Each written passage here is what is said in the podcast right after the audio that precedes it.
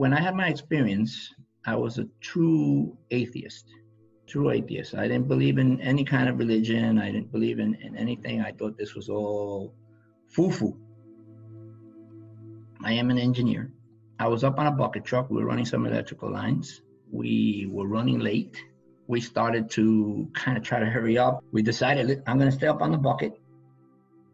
We're not going to go up and down. And you just be careful with the trees and navigate delicately. The guy that was with me, my partner, was more worried about electrocuting me up on top. So he was more worried about looking up and he just kind of bumped into a tree. I hit the bucket and I broke all my ribs on my right side. I was sent to an emergency room, of course. There was a, some issues with my ribs that weren't healing properly. Was sitting in an emergency room waiting, and I know the nurse said, "Here, if you need anything, push this button."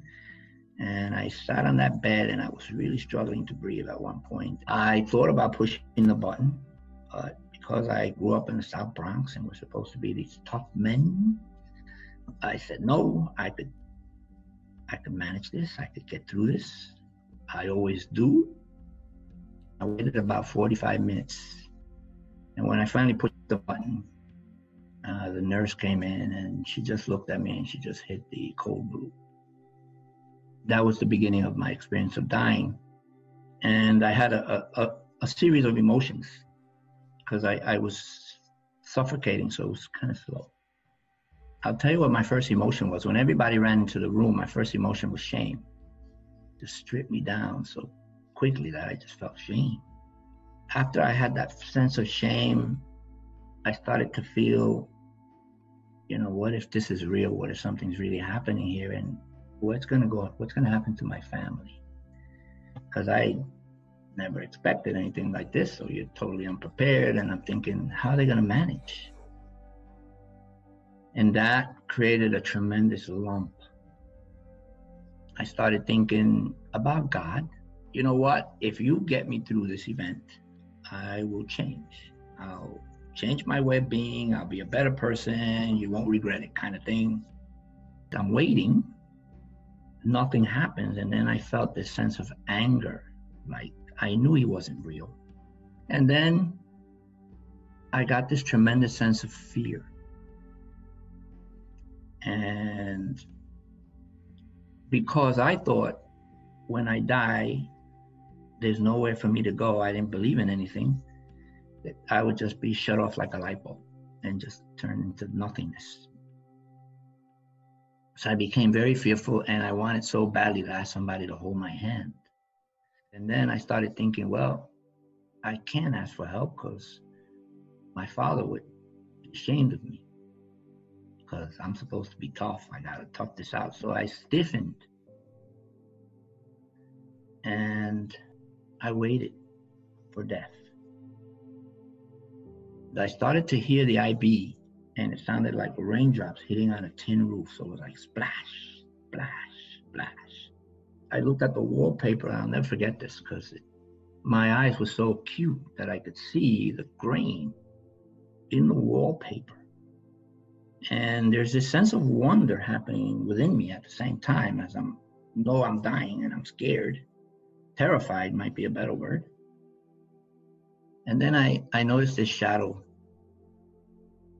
by the door and it just stood there and then i started thinking you know what i've had such a hard and difficult life maybe it's okay to kind of let go maybe there's there's no shame in this i'm not quitting I'm not giving up. I'm just realizing that I, there's nothing I could do to, to, to stem this chain of events, right? I can't stop it. I kind of said, it's okay. It's okay to die.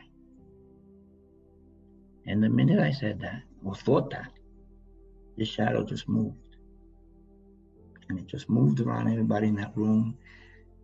And in my mind, I could see his, its hand reaching out to me and it just touched my toe. And the minute it touched my toe, I just felt this tremendous sense of relief and relaxation and peace and love and calm. And I wasn't struggling to breathe anymore.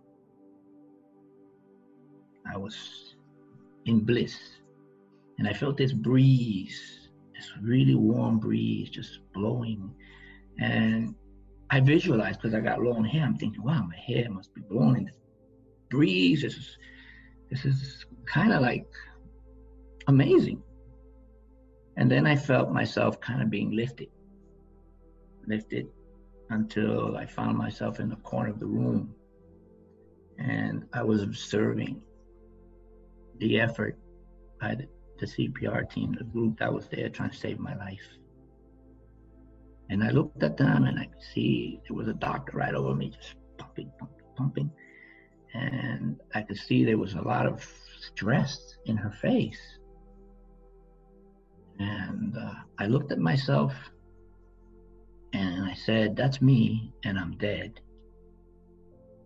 But if that's me, then who am I? This is the first thoughts that came to me, incredibly enough.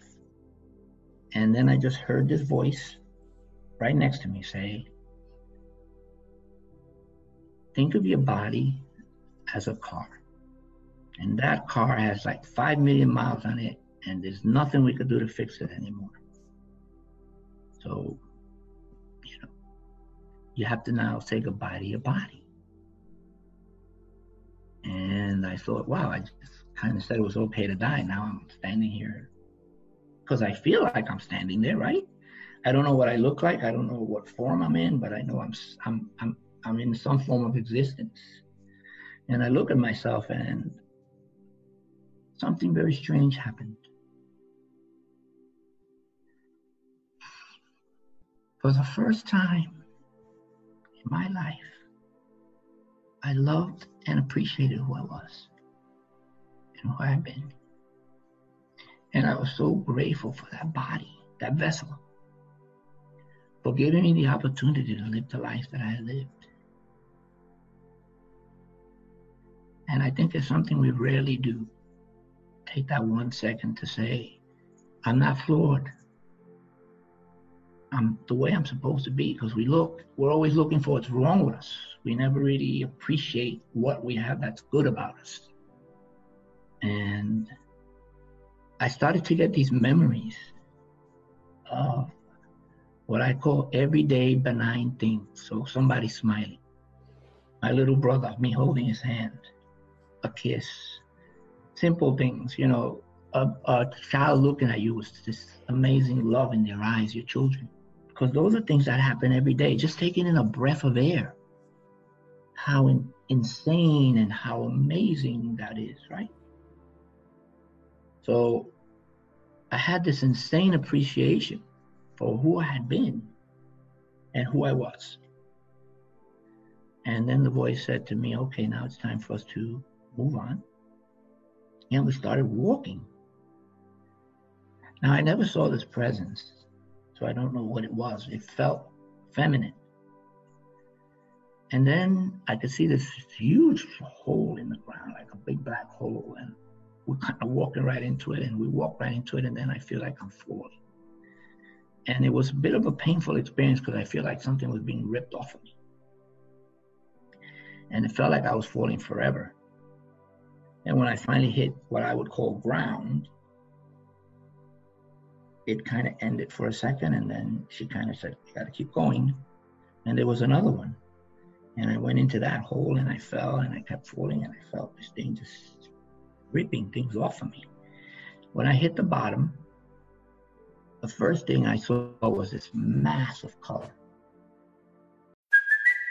It's Kaley Cuoco for Priceline. Ready to go to your happy place for a happy price? Well, why didn't you say so? Just download the Priceline app right now and save up to 60% on hotels. So, whether it's Cousin Kevin's Kazoo concert in Kansas City, go Kevin, or Becky's Bachelorette Bash in Bermuda, you never have to miss a trip ever again. So, download the Priceline app today. Your savings are waiting.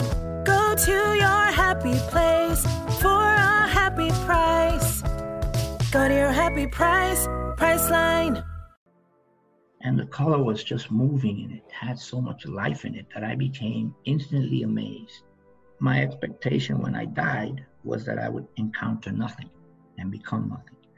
Now I'm beginning to see things that were mind boggling in the sense that this color was alive was living and it was moving and it was talking to me and it was talking to me like millions of voices.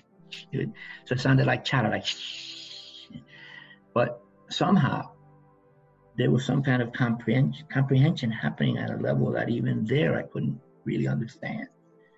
And then they just opened up and I saw this amazing forest. Now I grew up in New York City, so that's to me quite striking because I saw these mountains and I could see this the shadow that the clouds make on the mountains and they were so dark and contrasty. And I could see these wild herds of animals just running. And I found that I was kind of hovering. I saw this amazing vista and I'm looking up and I'm seeing that mountain and I'm realizing that I'm flying. So I said, Oh my gosh, I'm flying. And I heard this voice just say to me, That's normal here. And then I, I thought about my children, and this was the the only aspect of when I was transitioning that was a bit painful to me. So I said, What's going to happen to my kids? And that boy said to me, Don't worry, you could see them from here. And when I heard that, that was like the most amazing thing that I have ever heard. And I said, Oh, wow, this is amazing. So it took all my fears away. And then I just started flying and I started moving over this landscape and, and, and looking down and, and feeling, of course, an amazing sense of peace and calm and tranquility that uh, comes with it and, and this deep sense of love there's no way to really describe it. You've heard that probably a hundred times, but there really isn't. But I continued on my journey and I went over the mountaintops and I could see snow on the top. And I was like, wow, so amazed. I was really awed more than anything. And then I looked out into the horizon and I could see the sun. But I saw the sun as if I'm looking through a telescope and I could see the flares coming out of it. And, and I, I felt that this wind that I was feeling was, you know, giving birth there. And it was this warm air that was just coming to me. And that's why I was able to fly. That's what was giving me this lift, this warm air. And I'm thinking all these things. And I look down and I see this amazing cove and I see a beach. And I see a man in the water. He's like knee deep in the water. And he's got six children holding onto his right hand in a, in a string, right, in a line and one child on his left hand. And I said, wow, that's pretty amazing. Let me go down and see what that's all about. So I moved down, and maybe I'm about 10 feet, 15 feet away, and he turns around. That was my father. It was amazing to see him, but what was more amazing was that me and my father had a very, very hard relationship. We used to bump heads tremendously. And he used to drink, and he was quite abusive. And uh, even though I was the seventh of eight children, I became like my mother's protector.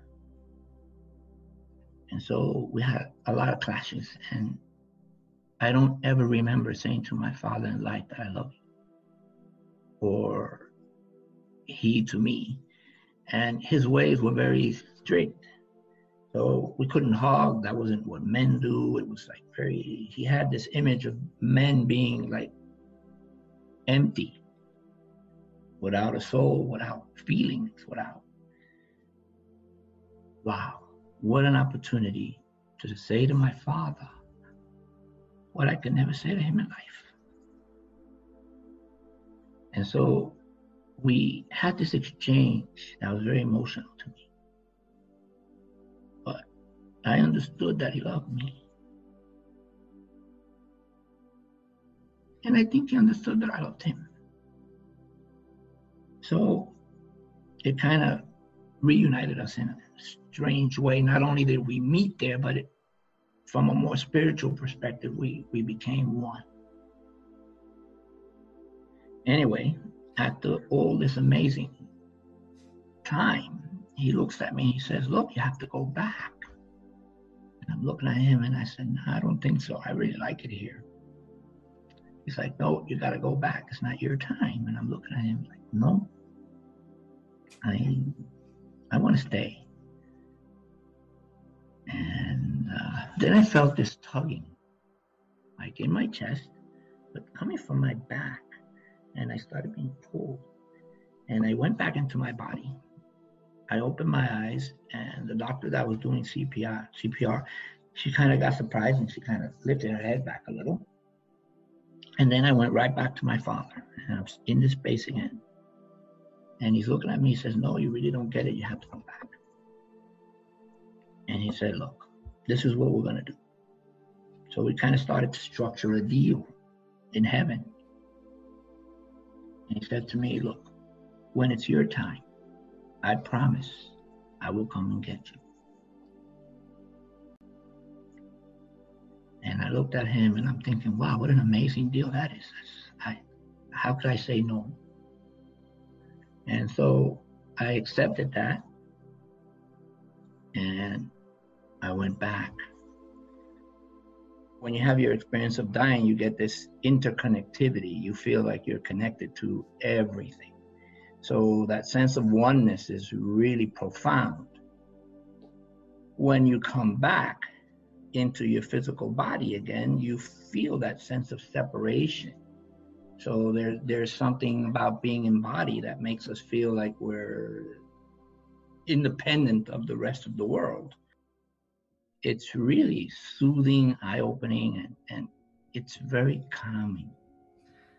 It's a calming feeling that it permeates through you to know that everything is as it should be in a sense, right?